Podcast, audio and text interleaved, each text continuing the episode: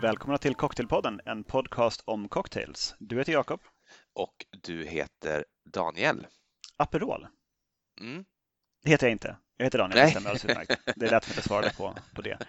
Eh, Aperol ska vi prata om idag och det, det genererar väldigt, väldigt tjusiga drinkar vill jag bara först säga. Väldigt tjusiga drinkar, också väldigt eh, ofta likartade visuellt eh, ja. om man gör dem på samma sätt. Jo, alla, alla sours med äh, Aperol är, är med varandra identiska. Eftersom jag har gjort en del drinkar med Aperol innan vi spelar in eh, igår kväll eh, så satt vi och prövade lite samples. Eh, så känner det, det, kan bli svårt när jag ska på Instagram sen särskilja vilken var det som var vilken egentligen. de, de, ser verkligen likadana ut. Det är stört omöjligt för någon som, som kollar på Instagram heller ja, det är göra vad som är vad. Men, eh, men tjusigt är det. Det är väldigt... Eh, det, det är någon slags... Jag vet inte vad färgen är riktigt, men om det typ är Tutti Frutti-godisets färg. Mm. Från när man var det liten. det kan ju vara att man tänker det också eftersom det påminner lite om Tutti Frutti, har jag tyckt mig komma fram till. I alla fall en del drinkar tycker jag smakar lite Tutti Frutti-aktigt. Bland annat en som jag har framför mig idag som jag tog ett liten sipp av precis innan vi tryckte på räck, men som jag inte har druckit tidigare. Jag kommer förstås att berätta om den alldeles strax. Mm, ja, men lite godistoner blir det här och var. Men det kan ju bero på, för någonstans i smakprofilen för Aperol så ska det finnas rabarber med. Mm. Och det kan ju vara någonting man förknippar med, liksom, jag vet inte vad. rabarbergodisar. Som kanske inte är de vanligaste ute i småplockhyllorna, men ja, ja. Jag vet inte om jag riktigt, eh, om jag riktigt håller med om det. Jag tänker alltså de här Tutti Frutti, de här små orangea, specifikt orangea godisarna som i tablettask som heter Tutti Frutti som liksom fastnar i tänderna. Det är de Just jag det. tänker på. De är ju ganska mycket, om du kollar på den här drinken, som jag kan berätta sen vilken det är, men det är precis den färgen ja, det som. Tutti Frutti-godisarna har. Dock fastnar inte den här i tänderna. Och det ska man också vara glad för tror jag. Gud vad hemskt. Men det finns ju vissa drinkar som fastnar i tänderna som man liksom känner av. Som man känner sig klibbig och, och lite kränkt efteråt. Det är väl eh, cementblandaren kanske i första hand som ju bokstavligt talat fastnar i tänderna. ja, och man känner sig kränkt efteråt. Ja, det också. Usch och fy. Eh, vi har gjort ganska mycket i veckan som sagt. Um, jag var inne lite grann i tidigare avsnitt på, nu när det var så varmt i sommar, att jag på riktigt till slut upptäckte Campari och Soda. Mm. Att jag liksom förstått ungefär att ja, men det här kan ju vara någonting. Men att sitta i liksom, jag dör om två minuter värme och sippa på en, en Campari och Soda var liksom världsförändrande. Mm. Jag tänkte jag skulle testa också Aperol och Soda och även det funkar bra. Det är upp, uppfriskande och, eh, och liksom eh, inte överdrivet sött. Det beror lite på hur mycket man eh, blandar. Jag tog ungefär lite snäppet mera sodavatten än, än Aperol, men ungefär nära 50-50 ändå. Då blir den ju som en öl, tänker jag, i eh, styrka också, ungefär. Aperol är ju ganska svagt, alkoholsvagt. Ja, Aperol klockar in på... Oj, det är bara 11 procent. Ja, 15 eh, procent dock i Tyskland och Frankrike. Rimligt. Eh, och eh, det har sina skäl. Det, det, är någonting med typ att om man säljer flaskor i Tyskland, åtminstone är det så, som är under 15 procent i alkoholhalt så måste man också ha ett sånt här eh, ansvar för att ta emot dem i retur. Alltså det måste bli, det, allt sånt blir liksom pant på Eh, och det ville man undvika då så att eh, när man eh, lanserade den här drycken i Tyskland så har man höjt upp det till 15 procent. Så där är Aperol något lite starkare. Annars så är det ju alkoholstyrkan som jag har förstått som var de här eh, bröderna Barbieri hette de va? Barbier, Fratelli Barbieri eh, som grundade Aperol eller som tillverkade Aperol. Eh, företaget, företaget hette väl Fratelli Barbieri och är från 1800-talet någon gång men Aperol kom ju till 1900 19. Så det är 100-årsjubileum i år förresten. Har inte riktigt uppmärksammats så mycket som det borde tycker jag. Jag tänker att det har nog varit en del, bara att liksom, vi har väl haft annat för oss. Eh, kan vara. Men jag, jag kollade faktiskt i eh, Gruppo Camparis eh, eh, årsredovisning. Det är ju sedan 2003 Gruppo Campari som äger eh, Aperol och då också sköter tillverkningen och jag tyckte inte att det var någon så här jätte att de tryckte jättemycket på att det var just 100 år sedan Aperol grundades. Detta trots att Aperol har verkligen blivit deras absoluta storsäljare. Jag tror att det står för typ en så här 20 procent drygt av hela den här ganska omfattande spritkoncernens försäljning. Eh, har också ökat väldigt mycket i, i, i, i eh, försäljning, omsättningen på Aperol senaste tiden, bland annat bara nu i 2019 jämfört med 2018 med 22 procent första halvåret. Så det är ju uppenbarligen en vital hundraåring vi pratar om. Jag vet inte, de kanske väntar in 200-årsjubileet eh, för att slå på stort. De tänker långsiktigt de här italienarna. ja, de, de, gör väl det. De gör väl det. Ehm, men annars så vet jag inte riktigt. Vad, vad är det som, liksom, Aperol har ju en väldigt karaktäristisk smak, men det är ju inte alls lika bittert som den andra liksom, bittra likör som det brukar jämföras med, nämligen Campari, eh, som är både betydligt alkoholstarkare och betydligt bittrare. Men som jag förstått det har exakt samma sockerhalt, att de ska vara lika söta båda två. Vilket ju då kan säga någonting om hur man kan balansera smaker mot varandra. För jag tror att de flesta skulle i ett blindtest uppleva Aperol som betydligt sötare än Campari. Eller vad tror du? Ja, absolut. Eh, Campari delar för övrigt även sockerinnehållet med Midori. Just det, det tror jag vi har sagt några gånger. och Midori och Campari tror jag de flesta skulle säga att Midori upplevs som snäppet sötare. Jag skulle tro det. Vet du vad jag kom på nu? Eh, jag tror att Midori gurka och, Campa eh, Midori gurka och Aperol skulle kunna vara en bas för en jäkla god drink alltså. And soda då eller? Ja, precis. Och kanske någon bassprit, typ gin eller varför inte vodka? Ja, men lite Hendrix i det så har du ju väl en, en ganska typisk Hendrix-drink. Verkligen. Apropå, apropå det då så har jag också en ganska typisk Hendrix-drink framför mig. Jag kanske ska ta tillfället i akt och, och gå in direkt på den första drink som jag har. Den första av två som jag har framför mig här idag, men jag har betydligt fler som jag kommer att vilja berätta om. Eh, men den här är hämtad från hemsidan garnishwithlemon.com och har det ofattbart generiska namnet Aperol Gin Cocktail. Så redan där avslöjas ju lite grann vad, vad innehållet är. Eh, den här var, jag kan säga det direkt, jag har smakat på den och den var otroligt läskande, otroligt god. Det här är en liten bänglig hemsida nu så att jag försöker hitta vart själva receptet står. Där har vi det. Eh, I den här då Aperol Gin Cocktail så ska det vara två Eh, skivor med gurka. Eh, jag reviderar det här på en gång. Det här är för liksom serves 2 så att nu kommer jag i huvudet att försöka göra om det till serves 1. Då ska det vara en skiva gurka. Det ska ändå vara ganska fläskiga 3 ounce med Hendrix gin, eh, alltså 9 centiliter. 1 ounce Aperol, 1 ounce limejuice, 1 ounce simple syrup, det vill säga då ett halvt ounce om man har 2 till 1 sockerlag som vi brukar använda. Gurkan ska muddlas, resten ska hällas i, skakas på is, häll till ett isfyllt rocks eller lowball-glas och toppa med en splash av soda. Garnera sen med lime eller som i mitt fall en liten gurkskiva. Här har vi drinken i fråga. Den är så här äh, delikat ljus orange och ser faktiskt lite grann ut som rabarbersaft. Vansinnigt läskande. Alltså tutti frutti, syra och gin. Det här är och Henriks är nog helt rätt val här. De, de specificerar faktiskt att Henriks är det de rekommenderar men att den också funkar med alla andra gin eftersom det är en så god drink. Och det här är verkligen en god drink. Det här är alltså på sommaren fem av fem för mig. fantastiskt bra. November, inte så mycket eller? Nej, alltså jag tror att det här är en, en sommardrink för att den, den liksom bildar ju, jag vet inte, den, den har bubblor och is. Det tycker jag på något sätt ändå, det är sommar för mig.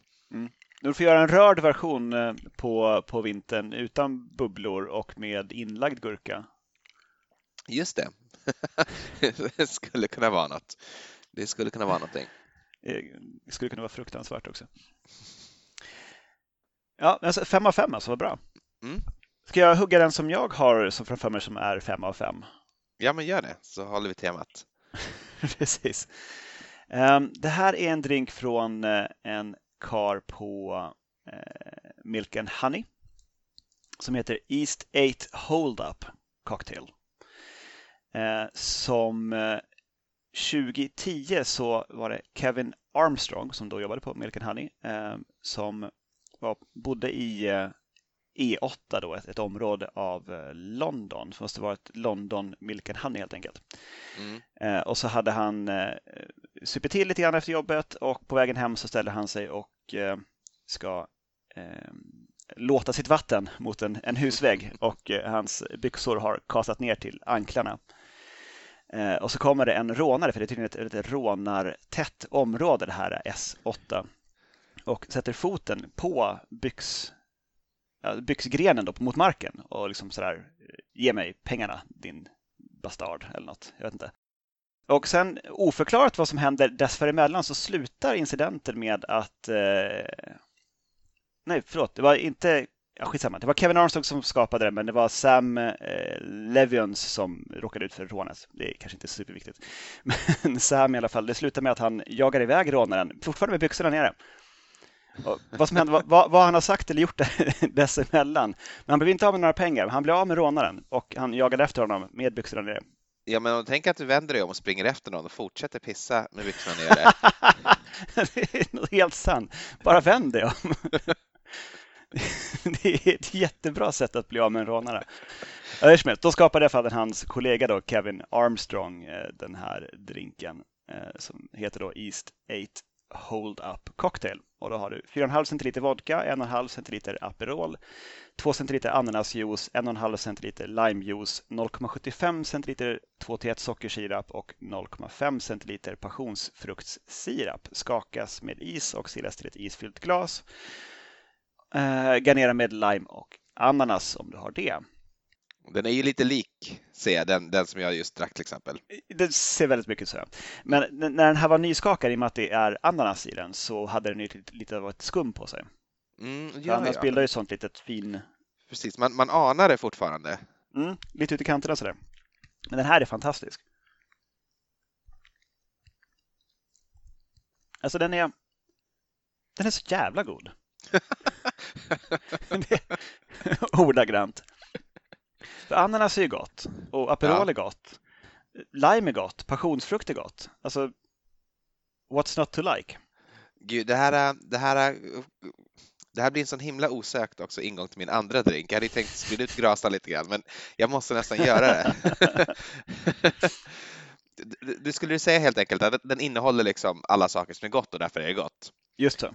Det finns ju, det är ju någonting som vi har eh, konstaterat ofta att, att tar man goda saker och blandar så blir det ofta någonting gott. Och jag tror att det är precis så eh, skaparen av min nästa drink, nämligen Dale Bebbington som jobbade på den tiden på Hawksmoor Air Street eh, heter då baren i London år 2015 när han skapade den här drinken. Eh, för det är verkligen ett mischmasch av saker, av ingredienser och den heter A few of my favorite things. Så antingen så är det att han liksom gjorde det här till någon sorts julmarknad, då är det en, tror jag, låt som spelas på jul där. Det, det, det kanske inte är. Jag kan ha fått för mig det bara. Är inte det Sugar and Spice and All Things Nice eller något sånt där? Eh, kanske. Stry, stryk det då. Jag, jag, ska inte gå in i det. Men A few of my favorite things. Det är en känd jazzvisa i alla fall, det här med eh, någon som då radar upp massa njutiga saker och så säger de det här är e-, en del av de saker som jag tycker allra mest om. Eh, och jag tror att en del av de saker som Dale Bevington tycker allra mest om är konjak. Eh, Pedro Jiménez Sherry, Aperol, grön chartreuse, Angostura Aromatic Bitters och Angostura Orange Bitters. För det är nämligen de sakerna som den här drinken innehåller. Det här är väl också då... Är det? Är det superbra eller? vi, vi återkommer till det alldeles strax. Det här, eh, det här är en av de få drinkar med Aperol som inte har liksom sin eh, färg huvudsakligen från Aperol då, eftersom Pedro Jiménez Cherry tenderar att vara väldigt tjock och väldigt mörk så är den här också ganska mörk. Den ser ut ungefär som ett glas här eh, i färgen. Men det, eh, proportionerna ska vara i alla fall en och en tredjedels ounce med konjak, en tredjedels ounce med den här eh, eh Jiménez Sherryn, en tredjedels ounce Aperol, en sjättedels ounce Chartreuse och ett stänk vardera av Orange Bitters och Aromatic Bitters från producenten Angostura. Eh, det här ska röras och sen silas till ett isfyllt rocksglas. Och det blir ingen jättemängd eh, vätska inser jag. Nu har den här börjat smälta lite grann så nu har det liksom börjat vandra upp på kanterna. Men eh, när glaset är fyllt med is så täcker ju liksom så, så, täcker absolut inte drycken isen utan det sticker upp väldigt mycket högre. Eh, sist av allt ska det för övrigt garneras med ett litet citronzest som jag har där i också som du eventuellt kan se i webbkameran.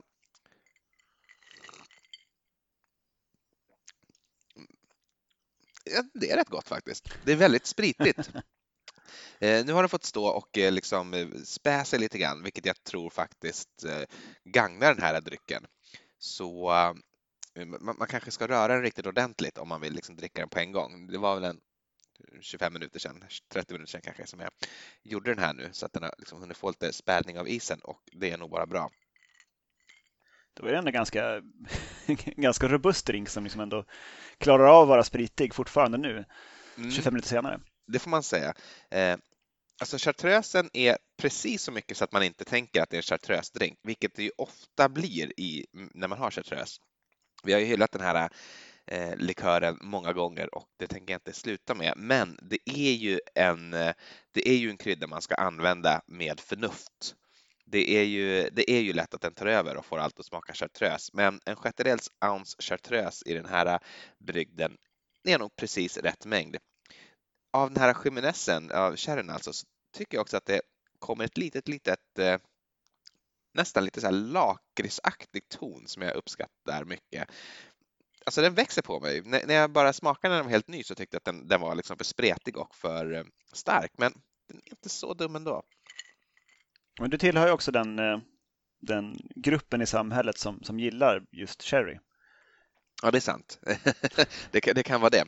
Eh, men eftersom eh, Pedro Jiménez är så himla sött så tycker jag att den har inte, det är inte lika framträdande den här typiska sherrysmaken i just den här typen av sherry. Men absolut, du har, du har rätt i det. Eh, med sherrydrinkar så ska man gilla sherry. Överhuvudtaget, alltså det, det är också saker utöver konjaken. Både sherry, Aperol och chartreuse är ju, tycker jag, ingredienser som tenderar att ta över.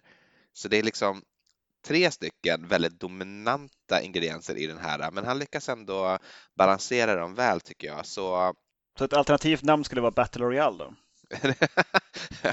ja, fast det, in, inte då. Ja, på ett sätt. Men å andra sidan så är det ingen som vinner, utan det är ju inte one, one left standing, utan... Eh, Nej, just det. De typ bildar någon slags pakt? Exakt. Robinson-pakten cocktail.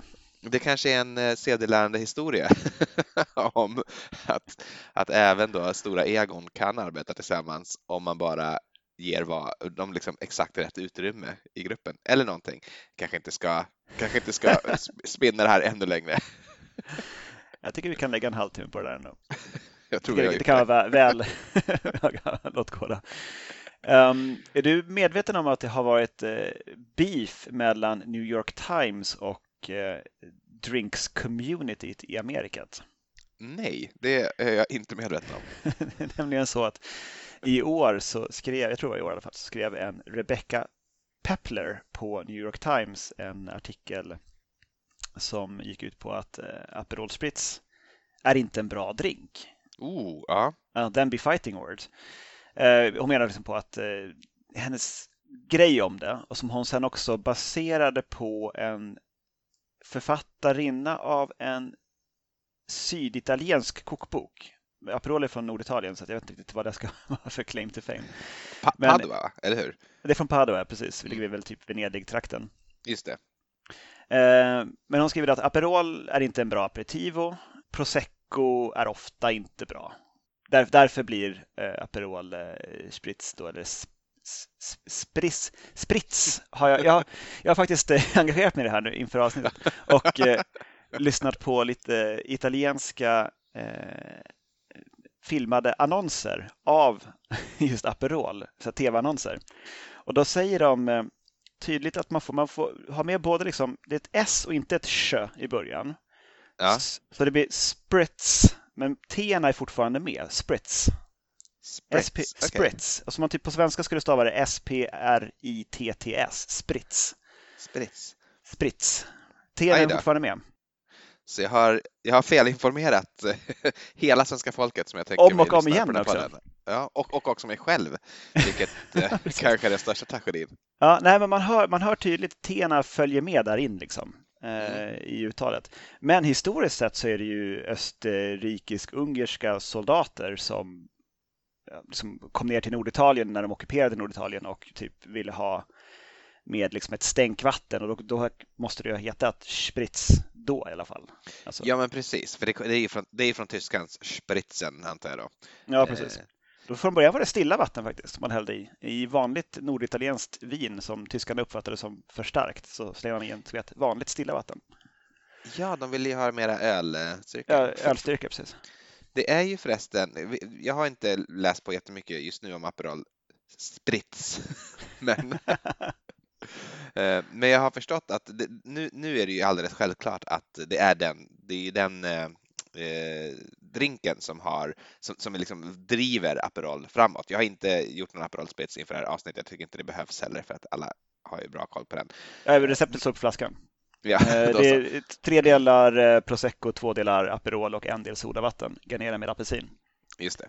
Men, men, men eh, att det, det, faktiskt redan från början är det som ligger bakom Aperollens framgång. Så att det är liksom inte bara nu, utan det, det här tillkom 1919 och vi har redan konstaterat att den är svag, men den var liksom inte bara svag, utan den var nydanande alkoholsvag. Att eh, det var liksom en grej de gjorde av den, att eh, vi har tagit fram en alkoholsvag aperitivo. Aperol är väl för övrigt, betyder tror jag, någon sorts liksom låtsasfranska typ aperitivo. Eh, att de okay. har liksom så här, ja, men det skulle låta som att det är fransk ap apero, typ. Och så, så men, men eh, det var, så, så, det är det själva namnet syftar på också då, men att man ska liksom dricka någonting uppfriskande innan maten. Eh, det ska liksom vara lätt att dricka sådär. Men det var ingen som ville ha det här, som det ju ofta är, att om man lanserar någonting med det här är som vanligt, bara hälften av, av det som vi är ute efter. Så så vart det ju ingen, det vart ingen sån här eh, kommersiell succé alls, utan de liksom kämpade på eh, typ i 30 år innan de började få fart på eh, affären. Ändå strångt tycker jag dem att liksom fortsätta med det här. Men efter andra världskriget någon gång så kommer någon på att man kan ju hälla prosecco och, och lite sodavatten i det här och göra en sprits av det då. Och då blir det faktiskt ganska snabbt eh, någonting som det blir en stor efterfrågan på. Men liksom lokalt va, kring Venedig. Och så är det typ senaste 5-10 åren som det har spritt sig till resten av världen. Jag, jag tror kanske i samband med att Gruppo Campari köpte upp eh, eh varumärket och att det är liksom de som ligger bakom att eh, sprida den här oerhört populära drycken till världen. Förlåt, det var en liten utvikning. Eh, hur, hur, kommer, hur, hur var det med beef, beefen mellan drinks community och New York Times? Nej, men det är bara det. Är bara det. Som så har ju andra skrivit då liksom i bloggar och eh, eh, olika Twitter-inlägg liksom att nej, men alltså det sluta. Det, det, det, är en bra drink. Kan inte folk bara få ha en, en god, somrig, härlig drink utan att ni ska ge er på den, ni eh, på New York Times? Men det är lite märkligt tycker jag också. Jag menar, okay, att Prosecco, jag håller med om att Prosecco som alltså som ett mousserande vin i sin egen rätt tenderar att hålla ganska låg kvalitet. Det tror jag att de flesta håller med om. Eh, även fast det är också fest när, när någon öppnar en flaska prosecco. Mm. I, I, artikeln så föreslår de att istället för prosecco ska man ha ett eh, naturligt bubblande naturvin. Ah, okay. Så det, det, är lite åt nöd ändå. Liksom. Ja, det är det. Men jag tänker liksom vadå, alltså soda då? Hur kul är det? Om någon liksom tar fram en flaska liksom kolsyrat vatten. Det, är inte Nej, men det, ska, det ska ju vara sånt där vatten som kommer kolsyrat ur berggrunden. Ja, visst, absolut. Helst. Det skrev hon inte dock. Nej, men jag, jag, jag, tycker att det där är lite en så här, ibland är ju också summan större än liksom delarna. Eh, dessutom är det väl inget fel på Aperol tycker jag som aperitivo. Ja, att den är alkoholsvag, nydanande alkoholsvag, men eh, alltså, det är väl gott? Det är, jag, jag, blir, blir sugen på att prova andra eh, klart orangefärgade aperitivos från norra Italien. Um, så det, det, kan ju vara värt att kika lite grann på uh, framöver och se om man kan hitta någon annan favorit. Liksom. Men jag menar, Aperol finns överallt. Och den är, den är tjusig och den är Okej, okay, den kanske inte är den allra bästa då. Låt gå att det kanske finns någon där ute som gör en, en, en bättre orangefärgad Aperol med bittra apelsiner och rabarber i smaken. Men vad fan, den är god nog för mig. jag eh, håller med. Eh, något jag skulle vilja pröva, men som ju tror jag finns igen efter att ha inte funnits på hundra år, är det här Kalisaya som vi pratade väldigt kort om, tror jag, i New Orleans-avsnittet kanske. Ja, just det. Det var någon eh, ingrediens man inte visste vad det var. Nej. Ja, men jag, när jag läste på lite grann om det så verkar det vara, det verkar likna Campari. Nu kommer jag inte ihåg om det var som en sötare eller torrare Campari, men det var antingen det ena eller det andra i alla fall. Verkar spännande. Okej. Okay. In, I veckan nu så har jag gjort, eh, eh, det var en dag där det faktiskt var lite, lite småvarmt också, så passade jag på att göra en, en, en mule-variant mm. eh, med Aperol eh, som jag kallar då för en mule roll. jag kommer inte på en bättre, det får vara så. Eh, okay, 4 centiliter gin, 4 centiliter Aperol, en skvätt ingefärslikör och eh, juicen av en halv lime. Eh, bygg i en isfylld kopparmugg och toppa med eh, ginger beer. Eh, gärna krossad is på toppen eller överhuvudtaget krossad is i muggen och sen ett litet berg av krossad is som du sen kan skvätta Peychauds på så får du en väldigt fin röd sån snow cone is ovanpå. Och ja, du har ju, det låter ju gott och det var gott. Så att jag var nöjd. Ja, det kan jag tänka mig. Och med kopparmugg så får man ju också lite kyla in i handen genom kopparhandtaget som leder kyla väldigt bra. Mm. Så är det tjusigt att se när det blir kondensdroppar på utsidan av den här muggen.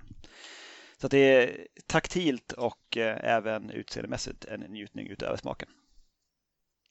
Mycket bra.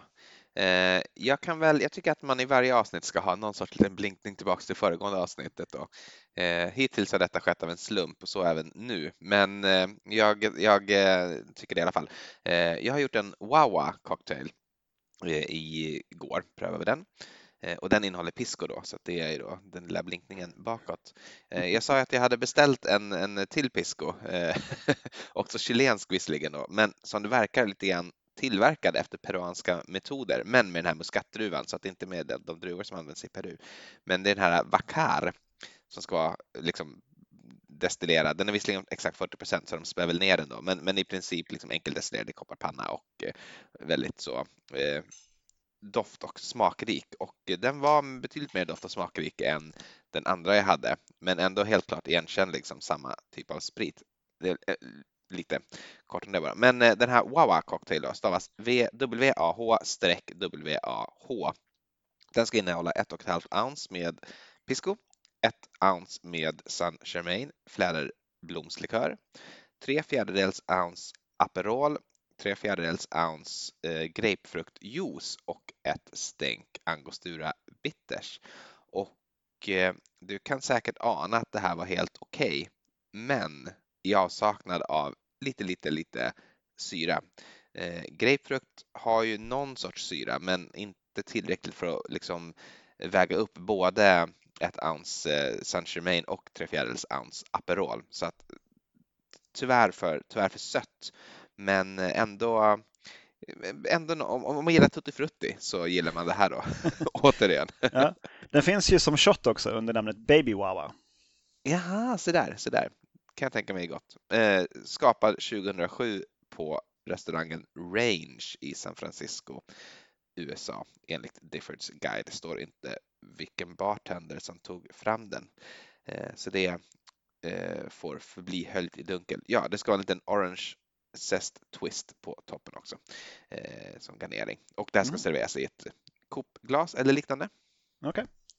gött. Eh, ska jag också ta en, en flashback till tidigare avsnitt? Mm, gör det. Jag har en, en lika delar cocktail som också är en spin-off från eh, Paper Plane. Då kanske jag har den också, vi får se. Okej, okay, är den skapad av Emily Gosling?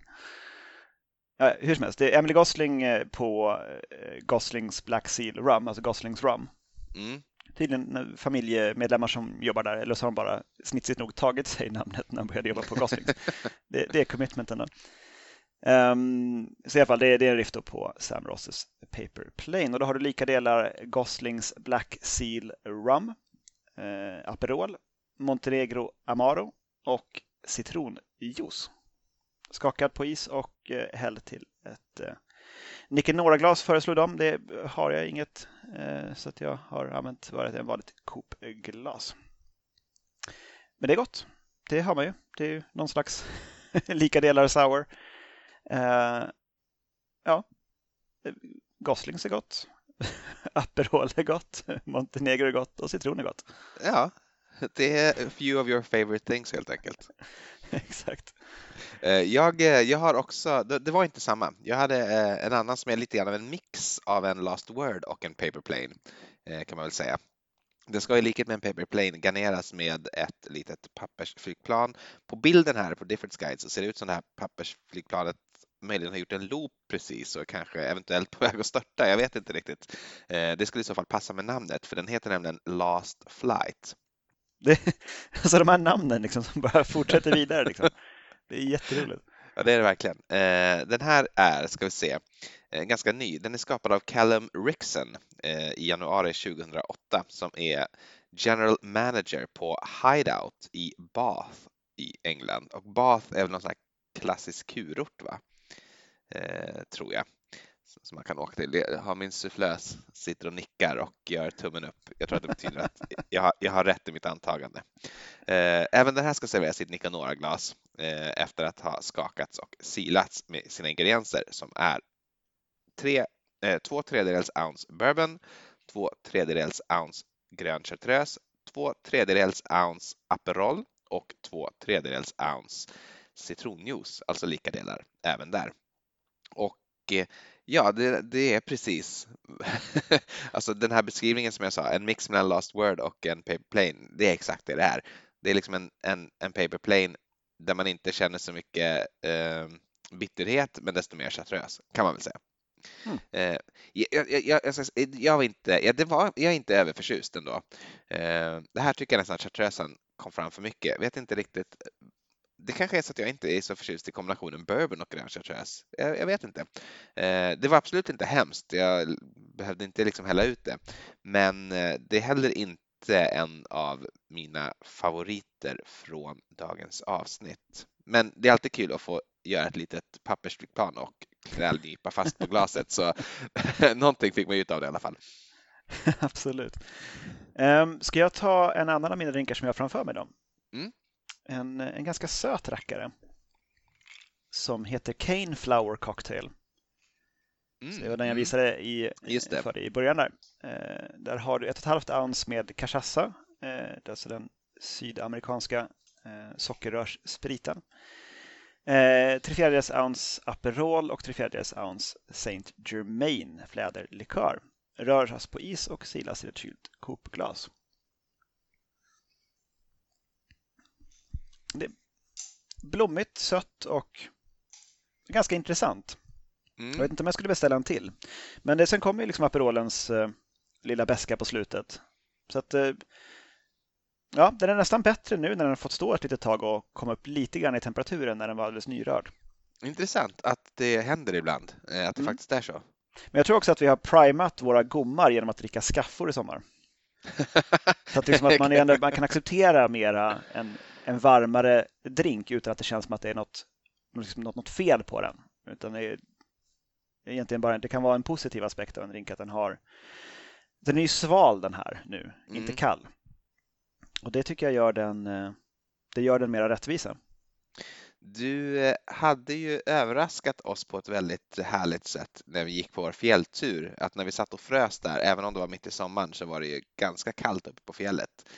Eh, så när vi satt och frös och blickade ner över någon liksom dal och upp mot snöiga toppar så plockade du fram en sån eh, eh, en liten plunta full med skaffa eh, att ha till kaffet. Det var ju otroligt trevligt och vi slade ut en bild också på Instagram när vi sitter och dricker här på fjälltoppen.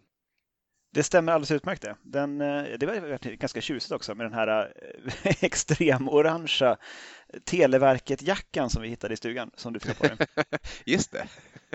ja, eh, good times. Det är jätte, jättemysigt. Den tycker jag ni ska gå in och liksom titta på om ni vill drömma er till fjälls. Det är en, en bra stämningsbild.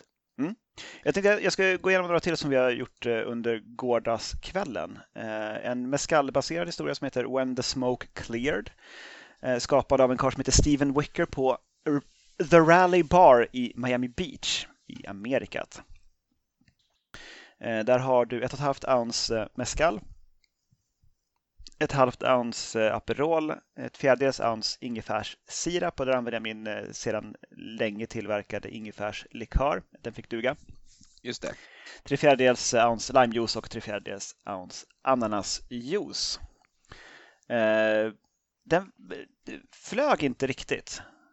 Eh, vi, alltså, den vart också från början lite för torr. Eh, antagligen för att ingefärslikören inte var så söt som en ingefärssirap hade varit. Ehm, men det var någonting annat. Det var, den, den, liksom, den sjöng inte riktigt. Det var, både jag och Emelie tyckte att den var lite, ja ja, med. Fin att se på, såg precis ut som de andra orangea drinkarna jag har här. men eh, men den, den, liksom, den gav inte så jättemycket.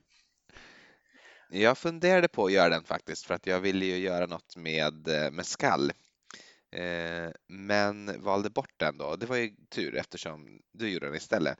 Eh, Jag gjorde en annan mescaldrink dock eh, som jag skulle kunna passa på att berätta om då för att liksom återigen eh, sömlöst låta det här samtalet flyta på. Så att man nästan tror att det här måste vara manus, eh, manusbundet.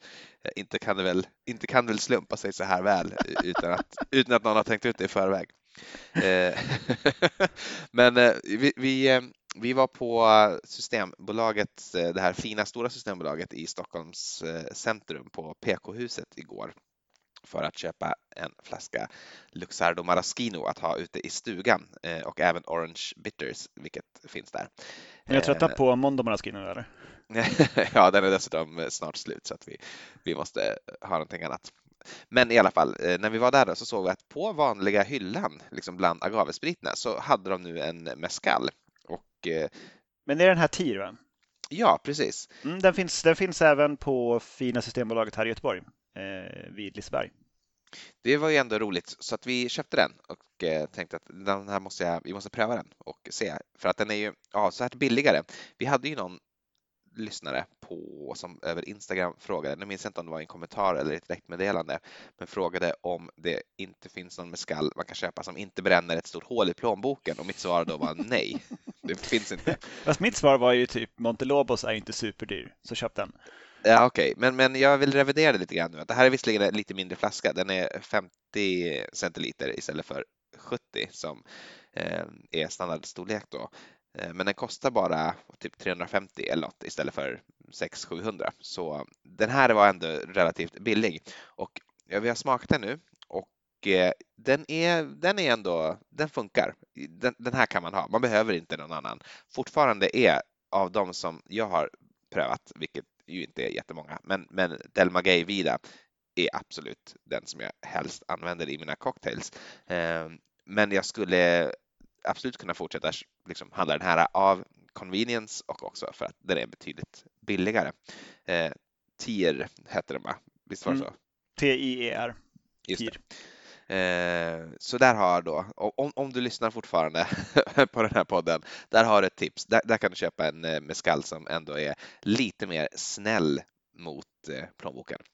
Eh, hur som helst, den som jag prövade då med mescal i, eh, det är Eclipse Cocktail. Eh, inte att blanda ihop med drinken som bara heter Eclipse, eh, vilket är någonting helt annat, utan Eclipse Cocktail ska det vara.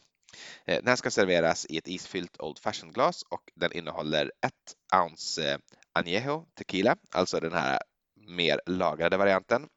Eh, tre fjärdedels ounce cherry herring, tre fjärdedels ounce Aperol, tre fjärdedels ounce citronjuice och sen då efter att det här har skakats och dubbelsilats till glaset så ska man göra en liten float med ett fjärdedels ounce mescal för att få lite rök på toppen där.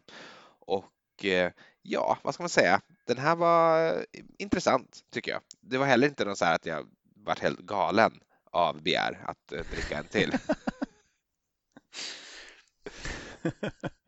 Vilken otäck bild. Eh, gud. liksom många Aperol cocktails så har den här ett ganska nytt datum. Det är väl liksom Aperol Spritz som, eh, som är från 50-talet då. Men, eh, men, men annars är de flesta nästan från 10-talet skulle jag säga, som jag har kommit på i alla fall. Några från 00-talet också. Men den här är skapad 2013 på eh, Great Guga Muga Festival som är någon sorts festival som har hållits i Prospects Park i Brooklyn. Eh, vet inte någonting om vad det är för typ av festival, om det är en drinkfestival eller en eh, Oga Moga festival. Ja, vad är det då? ja, okej, okay, jag, jag, jag, tänkte att det var något känt. jag, jag, tror att det bara är ett mumbo jumbo namn. Ja, det låter det roligt liksom.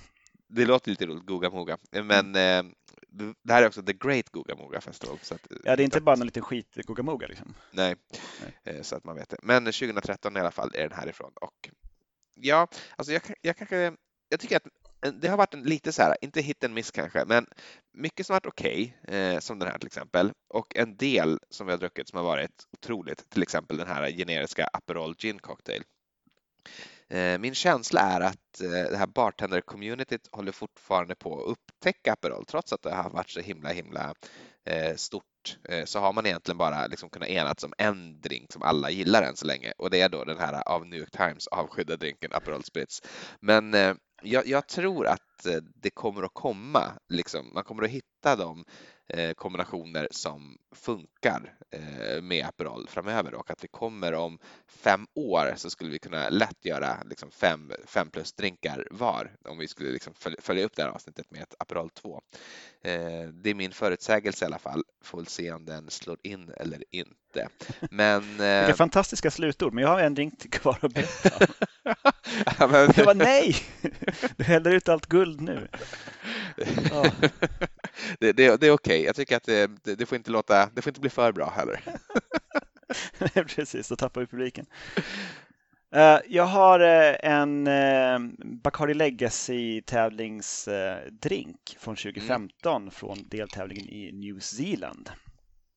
Där är det en Barney Toy som Karn hette som gjorde drinken som är från Revelry Bar i Auckland.